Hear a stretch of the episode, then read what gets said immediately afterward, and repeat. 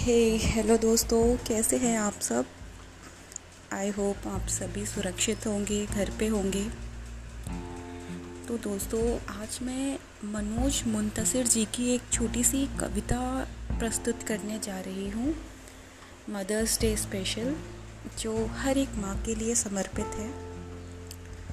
तो कविता कुछ इस प्रकार है। ऐसा नहीं ऐसा नहीं कि माँ को बनाकर खुदा ने जश्न मनाया। ऐसा नहीं कि माँ को बनाकर खुदा ने जश्न मनाया, बल्कि सच तो यह है कि वह बहुत पछताया। कब उसका एक जादू किसी और ने चुरा लिया? कब उसका एक जादू किसी और ने चुरा लिया?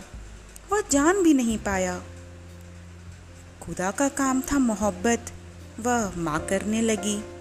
खुदा का काम था हिफाजत, वह माँ करने लगी। खुदा का काम था बरकत, वह भी माँ करने लगी। देखते ही देखते उसकी आँखों के सामने कोई और परवर दिगार हो गया। देखते ही देखते उसकी आँखों के सामने कोई और परवर दिगार हो गया। वह बहुत मायूस हुआ, वह बहुत मायूस हुआ, बहुत पछताया, क्योंकि माँ को बनाकर खुदा खुद ही बेरोज़गार हो गया। Thank you thank you friends thank you